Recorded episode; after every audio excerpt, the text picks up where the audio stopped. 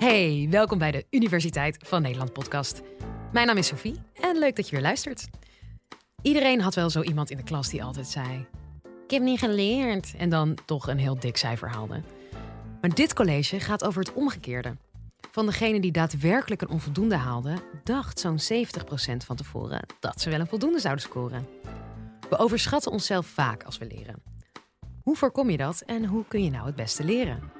Psycholoog Gino Kamp van de Open Universiteit legt het uit. Live vanuit Club Air is dit de Universiteit van Nederland. Mag ik jullie meenemen naar een van de meest frustrerende gebeurtenissen uit mijn leven? Ik ging net studeren, ik was 18. Ik ging geneeskunde studeren in België.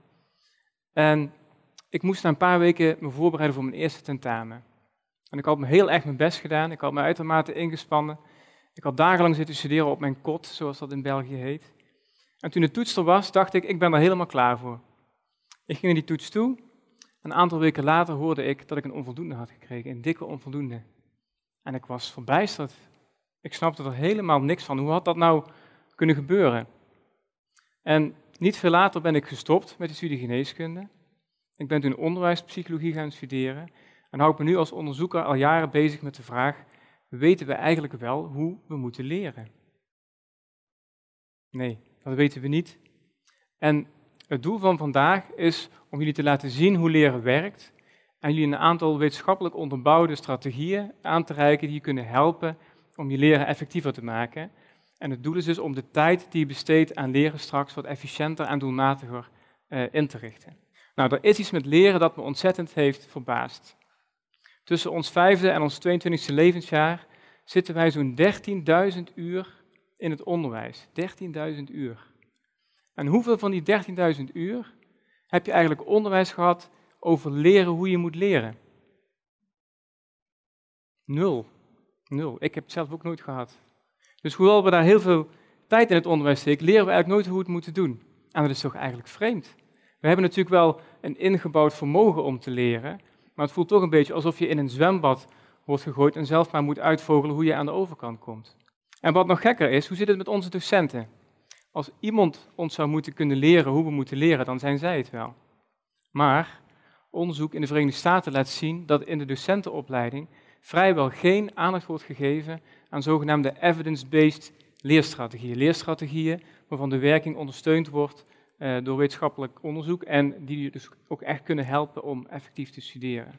Maar dat moet toch ook beter kunnen dan? Dat moet toch beter kunnen? Maar ja, hoe doe je dat dan? Hoe doe je dat dan? Nou, dan moet je beginnen bij stap 1. En stap 1 is dat je moet weten wat je precies gaat studeren. Wat ga je nou eigenlijk doen? Nou, en als je wil, wil weten wat je moet doen, dan moet je een inschatting maken van wat je al weet en wat je nog niet weet, zodat je je vooral gaat focussen op dat wat je nog niet weet. En daar is iets raars mee aan de hand. Wij mensen zijn namelijk belabberd in onszelf inschatten. Wij kunnen onszelf totaal niet inschatten en we hebben het nog niet eens eens door. We zijn chronische overschatters. Nou, waar heeft dat mee te maken? Dat heeft te maken met het zogenaamde uh, Dunning-Kruger-effect. Het Dunning-Kruger-effect dat houdt in dat als je met een nieuwe vaardigheid oefent, dat je niet weet dat je die vaardigheid nog niet beheerst. En dat je ook niet doorhebt in welke mate je hem nog niet beheerst en dat je pas je realiseert hoe slecht je eigenlijk in die vaardigheid bent, nadat je er enige training in hebt gekregen. Als je studenten vlak voor een tentamen vraagt welk punt ze denken dat ze gaan halen voor het tentamen, dan denkt 70%, 70% van de studenten die later een onvoldoende krijgen, dat ze eigenlijk een voldoende zouden krijgen. 70%. En het probleem daarbij is natuurlijk ook dat het juist de zwakkere groepen zijn, de mensen die slecht presteren, die ze ook zoveel moeite hebben om zichzelf goed te kunnen inschatten. Nou, dat klinkt belabberd. Maar gelukkig kunnen we er ook iets aan doen. Uh, ik kan jullie een aantal tips geven. Eén tip is om je oordeel over je eigen leren uit te stellen. Dus als je net een tekst hebt gelezen, ga er niet meteen oordelen hoe goed je die tekst nog hebt onthouden. Het probleem is namelijk dat die kennis die in die tekst aanwezig is, dan nog in je korte termijn geheugen zit. Dus dan houd je jezelf in feite voor de gek. Een andere is dat je een soort van generatieve taak gebruikt, een productieve taak, een taak waarbij je iets genereert. En mensen hebben de neiging om, als ze willen inschatten of, of, iets nog weten, om de tekst door te gaan bladeren en te kijken of we het herkennen. En die herkenning die is uh, heel onhandig. Die geeft je het beeld dat je iets weet, maar als je het eigenlijk uh, een week later zou moeten ophalen, dan weet je het niet meer. Dus je moet het niet op herkenning doen, maar je moet iets genereren. Bedenk bijvoorbeeld kernwoorden over een tekst, of maak een diagram over die tekst. Genereer iets. En door iets te genereren, en door je oordeel uit te stellen, is het bewijs waarop je dat oordeel baseert, is dan uh, beter. Nou, nu weten we wat meer over uh, hoe je jezelf beter kunt inschatten. En nou is de volgende vraag natuurlijk, hoe krijg je dan die kennis efficiënt in je hoofd? Nou, dat is wat ingewikkelder dan het lijkt.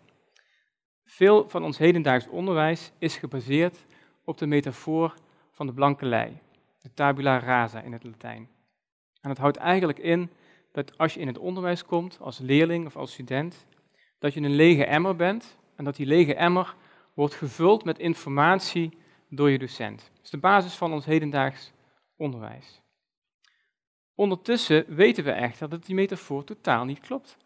We leren helemaal niet op die manier. Om dat te illustreren wil ik jullie uh, de volgende tekst laten lezen. Een krant is beter dan een weekblad. Het strand is een betere plek dan de straat. Eerst kan men beter rennen dan lopen. Je moet het wellicht een aantal keren proberen. Het vraagt wat handigheid, maar is makkelijk te leren. Wanneer je eenmaal succes hebt, treden er nauwelijks nog complicaties op. Vogels komen zelden te dichtbij. Als dingen echter losbreken, krijg je geen tweede kans. Dan tellen we even rustig af van 10 tot 1. 10, 9, 8, 7, 6, 5, 4, 3, 2, 1. Nou, nou zijn jullie kort van mijn geheugen hopelijk een beetje leeg. En dan ga ik jullie vragen, wat stond er eigenlijk in die tekst? Vogels komen niet te dichtbij. Lopen is beter dan rennen. Ja, dus goed, er, komen wat gefragmenteerde zinnen komen bij je boven, maar de samenhang ontbreekt totaal.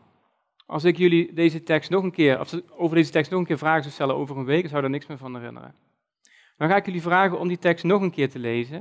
En dan geef ik jullie de titel erbij. Het maken en oplaten van een vlieger. Een krant is beter dan een weekblad. Het strand is een betere plek dan de straat. Eerst kan men beter rennen dan lopen. Je moet het wellicht een aantal keren proberen. Het vraagt wat handigheid, maar is makkelijk te leren. Wanneer je eenmaal succes hebt, treden er nauwelijks nog complicaties op. Vogels komen zelden te dichtbij. Als dingen echter losbreken, krijg je geen tweede kans. Maar je merkt dat doordat je de titel hebt gekregen, dat die tekst opeens samenhang krijgt. Wat betekent dat? Toen je die titel nog niet had, had je je voorkennis over die tekst nog niet geactiveerd en daarom kon je hem niet onthouden. Voorkennis is de bouwsteen uh, van leren. Voorkennis geeft betekenis aan nieuwe informatie. En we zijn dus geen lege emmer, uh, maar leren werkt op een heel andere manier. En als wij willen leren, dan moeten wij proberen om aan te sluiten uh, bij ons eigen architectuur van ons geheugen. En dat brengt ons bij de volgende stap, en dat is leerstrategieën. Dan hoor ik jullie al denken, ja, leerstrategieën, dat werkt ook voor iedereen anders. Nee, dat is niet zo. De strategieën waar ik zo meteen iets over ga vertellen, die werken voor iedereen op dezelfde manier. Dat is niet voor iedereen anders. Het is wel zo dat je natuurlijk uh, een eigen voorkeurstrategie kunt hebben, maar dat wil niet zeggen dat die voorkeurstrategie ook beter werkt. Wat voor voorkeurstrategieën hebben jullie eigenlijk? Wie doet er wel eens aan uh, samenvatten? Wie uh, er wel eens tekst met een gele marker? Wie leest de stof wel eens door, nog een keer door, als hij hem één keer heeft gelezen? Nou, laat dat nou net de strategieën zijn die niet effectief zijn. En dit is bizar, hè? dit is bizar. Dus de hele wereld uh, gebruikt deze strategieën intensief. En we weten inmiddels uit wetenschappelijk onderzoek dat die strategieën niet effectief zijn. Heel bizar. Nou, hoe is dat onderzocht? Uh, bijvoorbeeld in het geval van arceren uh, lieten onderzoekers mensen een tekst zelf arceren. Of ze moesten kijken naar de gearceerde tekst die anderen hadden gearceerd. Of helemaal niks, ze moesten de tekst gewoon zelf doorlezen. En wat bleek? Maakt helemaal niet uit. Of je nou arceert, of je nou iemand anders een gearceerde tekst ziet, of je nou helemaal niks doet, het maakt niet uit. En dat is niet in één studie onderzocht, in meerdere studies met verschillende materialen, verschillende doelgroepen. Consequent komt daaruit dat arceren eigenlijk niks doet. En toch uh, gebruiken we het allemaal. Nou, dan samenvatten. Uh, voor samenvatten, samenvatten geldt een iets genuanceerder verhaal. Samenvatting is namelijk lastig te onderzoeken En dat komt uh, omdat er heel veel verschillende verschijningsvormen zijn van samenvattingen. Samenvattingen die kunnen heel erg lang zijn of heel erg kort. Die kunnen over een grote hoeveelheid tekst gaan, over een kleine hoeveelheid tekst. En er zijn vooral ook heel veel verschillen in de kwaliteit van de samenvatting. Samenvatten is een vaardigheid die heel moeilijk te leren is, waar we van nature niet goed in zijn. Je kunt samenvatten wel leren als je daar heel intensieve training in krijgt op de middelbare school, maar dat doet natuurlijk lang niet, uh, lang niet iedereen. En daarom wordt samenvatten in het algemeen wel gezien als een minder effectieve strategie. Nou, nu weten we wat niet werkt, maar jullie willen natuurlijk ook vast weten wat werkt dan wel. Nou, welke strategieën uh, zijn wel effectief? Ik ga jullie uh, twee strategieën laten zien die allebei afkomstig zijn uit de geheugenpsychologie, uit laboratoriumonderzoeken. En de eerste strategie is uh, het spreiden van leermomenten versus het stampen van leren. En ik wil het eigenlijk uitleggen aan de hand van een lab-experiment, zoals dat in de psychologie gebruikelijk is dat wordt gedaan. Dus ik neem je even mee naar een lab. Stel je voor, je gaat een, een psychologisch lab in, een beetje donkere kamer, computerscherm, en op dat computerscherm verschijnen allemaal woordjes. En die woordjes uh, die worden herhaald. Bijvoorbeeld stoepkrijt, knoflook, stoplicht, piano. In het echt zijn natuurlijk veel meer woordjes, maar dit is even als voorbeeld. Die woordjes kun je natuurlijk op verschillende manieren gaan oefenen. Eén manier om ze te oefenen is door ze te groeperen.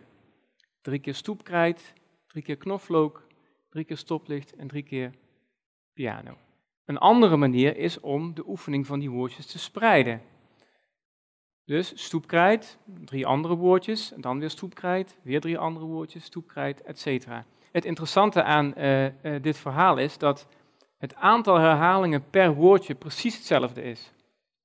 Allem, allemaal drie. De totale tijd die je bezig bent om dit te doen, is precies hetzelfde in allebei de condities. Dan zou het toch eigenlijk niet uit moeten maken uh, voor hoeveel je van die woorden kunt onthouden, maar dat doet het wel. De spreiden strategie die werkt beter. Dus het advies is, uh, als je zelf gaat studeren, om ook in je leermomenten te spreiden. Als je een hoofdstuk hebt gelezen, ga er niet meteen met dat hoofdstuk oefenen. Wacht even, spreid de leermomenten over de tijd, dan onthoud je het ook beter en ook beter voor de lange termijn. De volgende strategie die ik uh, wil bespreken, dat is uh, jezelf toetsen. Toetsen hebben, altijd, toetsen hebben altijd een beetje een negatieve bijsmaak, maar in dit geval gaat het om toetsen als leerstrategie. Toetsen als om, om je te helpen om te leren. Stel bijvoorbeeld dat je uh, woordparen moet leren. Woordparen die niet aan elkaar gerelateerd zijn, zoals stoel, hond en boomkapper. Die moet je proberen te onthouden en in de tussentijd ga je daarmee oefenen. Je doet bijvoorbeeld drie oefeningen. En die oefeningen kun je weer op verschillende manieren doen. Je kunt, wat we eigenlijk allemaal in de praktijk vaak doen, het nog een keer doorlezen. Oftewel, de woorden nog een keer laten zien, de woordparen nog een keer laten zien. Wat je ook kunt doen, is uh, niet de woorden nog een keer laten zien, maar één van de twee woorden laten zien en dan het andere woord proberen op te halen uit je geheugen. En dat is wat in die uh, experimenten gebeurt en dat is ook essentieel, het ophalen uit je geheugen. En wat je in de experimenten ziet, is dat als je die uh, woorden ophaalt uit je geheugen, dat je ze dan veel beter onthoudt dan als je ze nog een keer doorleest. Dus als je straks gaat studeren en je moet een bepaald hoofdstuk uh, moet je, proberen tot je te nemen, ga jezelf dan toetsen. Vraag je af wat in dat hoofdstuk stond. Ga het niet nog eens doorlezen, maar ga jezelf eerst toetsen. En als je dan iets nog niet weet, of iets nog even niet weet, zoek het dan even op en probeer het dan later jezelf nog een keer te toetsen. Dat is eigenlijk de beste manier om dat te doen. Dus spreiden van leermomenten en uh, jezelf toetsen. Een punt wat ik wil maken is, um, het lijkt misschien, je zegt van nou, als ik, als ik deze strategie gebruik, dan ben ik klaar, dan gaat het gemakkelijk. Dat is niet helemaal zo. Waarom? effectieve strategieën kosten ook moeite. Jezelf inschatten, je oordeel uitstellen, iets genereren, dat kost moeite. Um, dingen ophalen uit je geheugen, jezelf toetsen, dat kost moeite. En misschien is dat wel de reden waarom die strategieën niet zo vaak gebruiken. Maar het is wel essentieel dat je realiseert dat je actief moet zijn met die stof, dat je actief met de stof moet bezig zijn en dat je dus dingen moet ophalen en, en moet produceren. En dat dat de meest effectieve manier is uh, om het te onthouden. Nou, weten we nu uh, hoe we moeten studeren? Als ik terugdenk uh, aan mijn tijd in België, dan denk ik, als ik toen wist wat ik nu wist, dan had ik het misschien wat beter gedaan, had ik me niet zo gefrustreerd gevoeld destijds. En ik hoop dat ik met dit college jullie wat meer uh, bewust heb gemaakt van hoe leren eigenlijk werkt. En uh, wat effectieve strategieën heb kunnen laten zien uh, die je kunt gebruiken in je eigen praktijk. Dus ik zou zeggen, weg met die gele marker. En heel veel succes met je volgende tentamen. We vinden het heel leuk om te horen wat je van dit college vond. Laat het ons weten via je podcast-app. Volgende keer hebben we het met hoogleraar terrorisme Beatrice de Graaf over het dunne lijntje tussen nationale helden en terroristen. Mijn naam is Sophie Frankemolen. Tot horens!